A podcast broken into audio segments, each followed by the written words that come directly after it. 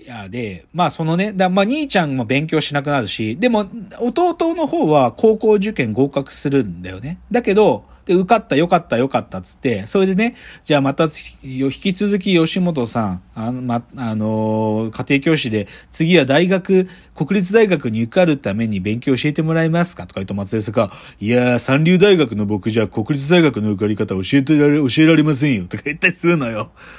で、だから松田優作が、まあ、言っちゃうとこの家から去るんだけど、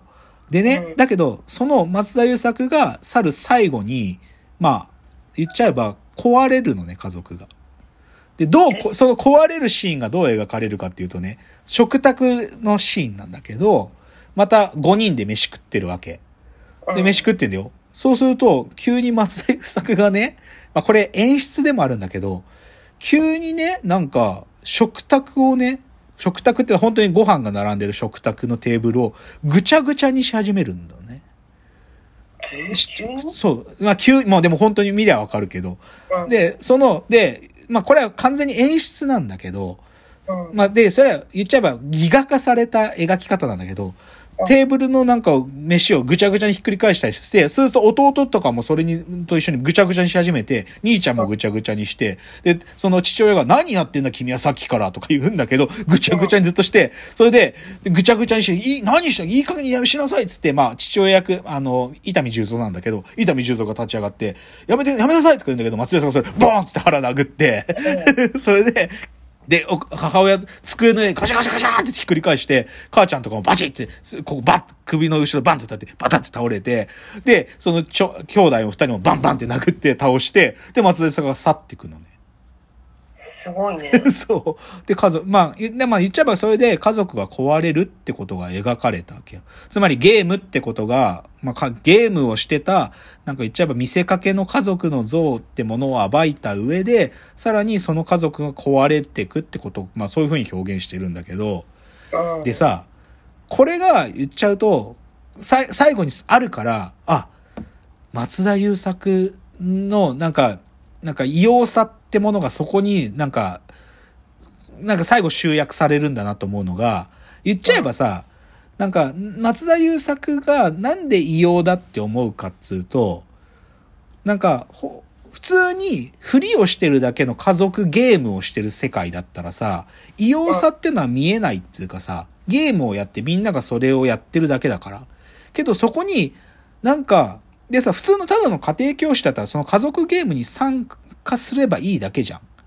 その役割としての子供に勉強し得るをやって、そのゲームから立ち去ればさ、ゲームの一員として参加して終わりじゃん。けど、松田優作がさ、異様なのはさ、そのゲームの登場人物なのに、なんかちょっとずつその異様さっていうのが 覗き見えちゃって、で、ゲームだってことを暴いた上で、で、知っちゃえばそのゲームって空間が破壊することを松田優作は最後まで起こすことができる存在だっていう書き方だと思うわけ。うん、つまり僕らがある意味安心な世界として生きてる世界に、その世界の中の範疇には収まらないなんかやばさがそもそも内具されてて、でそれはどっちかというと空っぽという頃か内側がブラックホールみたいになってて、飲み込むんだよね、なんかその空間の欺瞞とかを。で、飲み込まれた世界は、ある意味、崩壊への道を進むっていう、その危険さが、松田優作の家族ゲームは極まってるわけ。っていう、そういうことが僕あるっていうのが、だから空っぽな話っていうのをこっからさ、掘るんだけど、でね、これ、これ僕の解釈よ。僕の解釈ね。言っちゃうとね、松田優作ね、家族ゲームの中で、めっちゃ飲み物ごくごく飲むの。さっきのお茶ごくごく飲むだけじゃなくて、ワイン、継がれたワインもごくごく飲むし、とにかく飲み物ね、めっちゃごくごく飲むの。で、僕ね、多分ね、空っぽな存在って、よく飲んだり、よく食うやつなんじゃねえかと思うの。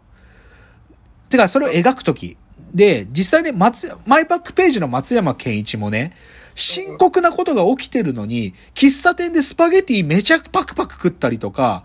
朝霞の事件起きた後寿司バクバク食ったりすんの。すげえよく食うのよ。で、僕ね、多分ね、空っぽな存在描こうとした時、なんか、うんってゴクゴクなったりとか、バクバク食うやつって、多分一個の演出法なんじゃないかなと思うんだよね。で、それは何、何をい暗示してるかっていうと、空虚な存在、空っぽな存在のその穴ってのは、なんか埋められないんだよ、きっと。はいはい埋はい、はい。め、で、その穴が深ければ深いほど、の、飲んでも満たされないっていうか、入れても入れてもたまらないっていうか、それを描くために、だからね、ね、松田優作とにかくごくごく飲む。とにかくだから、そういう存在なんだろうなって思うんだよね。で、で、うん話しようといくと、つまり、でも、僕は、マイバックページの松山健一より、えっ、と、家族ゲームの松田優作の方が、空っぽっていうやつの演じてるそこの深さっていうのは深いと思ってて、で、多分ね、僕はこういう言い方したいんだけど、松山健一、いや、これは松山健一という役者の技量の問題というよりか、多分さ、なんか、松山健一の空っぽな偽物の存在って、ある意味、時代が半分は加担して生み出してんだよね。なんかあ、安田行動事件とか、そういう時代が活動をするってことをなんかシンクロして、そういう活動するやつをこう焚きつけてるっていうか、活動に至る道を焚きつけてる存在として描かれてるって意味で、半分時代が加担してんだよと。だけど、松田優作のやばさは、そもそも時代が要請してない存在っていうか、うん。言っちゃうと、時代がゲームを演じてるよねっていう、ゆその批評する側の視点すら松田優作にも託してて、その家族って存在、暴けよって言ってる存在だから、だから言っちゃえば、松田優作はこの場合時代からはぐれた存在で、うん、もうちょっと言い方変えちゃうと、僕の中では意志ある虚無なんだよね。意志を持った虚無。虚無たる存在として虚無をやってるわけ。うん。そこが僕は松田優作のすげえとこだなと思ってて、うん、で、おそらく松田優作が別に家族ゲームじゃなかったとしても、奴が演じるものって常に意志ある虚無を描いてると思うわけ。うん、だから松田優作の目って本当にブラック、マジでブラックホールみたいだし、うん見方によってはその目に意志宿ってるけど、その時によってもマジでビー玉の目してんだよね、あいつ。家族ゲームの中でもマジビー玉みたいな目してんの。こんな、なんか。できないけど僕。うん。なんかビー玉みたいな目してんの、こんな。で、真似し、散々真似しようと思ってやってんだけど、できない僕。このビー玉の目が。そう。だから、そういう意味で、だからね、今日空っぽな存在っつうので、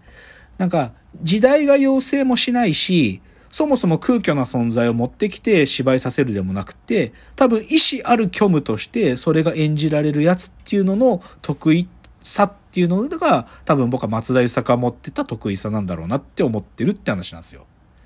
えなんかその役者ではい上手い人と下手な人で、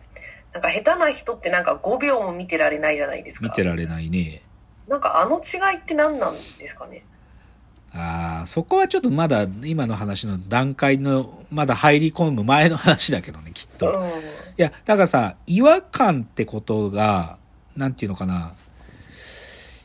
なんつ、いや、まあでもシンプルに、作り物の世界のまだ手前にいる人たちって思うんだけど、うん、要はさ、なんか、要はそのせ映画の中の世界とか芝居の中の世界に本当は役者は入ってるなきゃいけないわけじゃん。なんだけど、そのさ、芝居が下手なやつっていうのはさ、まだその世界の存在にすら慣れてないやつつまり、うん言っちゃえばその世界に生きてるものとしてなりきる、そもそもまず慣れてないっていうのがあると。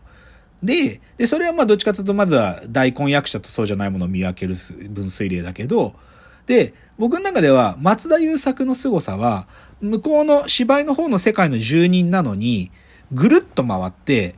こっち側の視点を、なんかある意味、しかも我々が気づいてなかった視点を内具した存在として向こうに生きてるってことよね。うんだから、ちょ調停者と呼ぶどころか、まあだブラックホールと呼ぶのが一番正しいんだけど、前田敦子はどっちなんですか？えーで、それは、前田敦子はこっちの世界の住人で空っぽなんだけど、その空っぽだからこそ、なんか、向こうの世界に輸出しても空っぽのままっていうイメージ。だからその中に溶け込んでるわけではない。そうそうそうそう。ああ、そう。それはだそう、でも、その溶け込んでないのを向こうに持ち込んでも、わ溶け込んでないことが前提になってる存在だから、向こうでもなんとか生きてられるみたいな存在ってこと。ああ、なるほどね。うんまあ、ちょっと、ま少し話、あ、まだちょっと時間あるから、はい。じゃあさ、まあもうでも松田優作がいないわけじゃない。うん。で、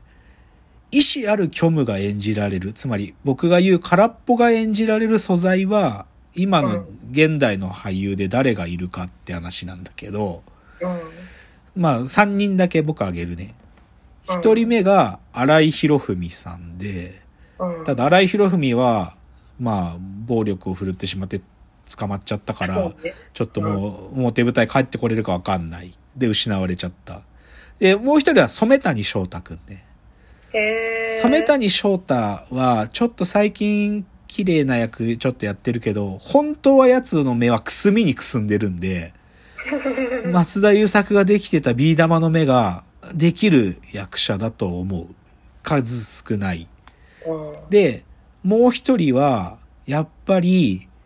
DNA ってものなのか、松田龍平に頼るしかないと思ってる。あ、でも松田龍平のなんだっけ、獣になれない私たちでしたっけ？うんあれとかうんまあ、いい感じでしたね。それドラマじゃなかった？そう、ドラマドラマ。あ松田龍平に頼るしかなくて、でもそれの、でも、松田龍平だったらできるかもって思うっていうのの作品が一個あるんで、最後はい今日ちょっとエンディングでその話をして、えっ、と、まとめの話をしたいと思います。じゃあ最後のチャプターです。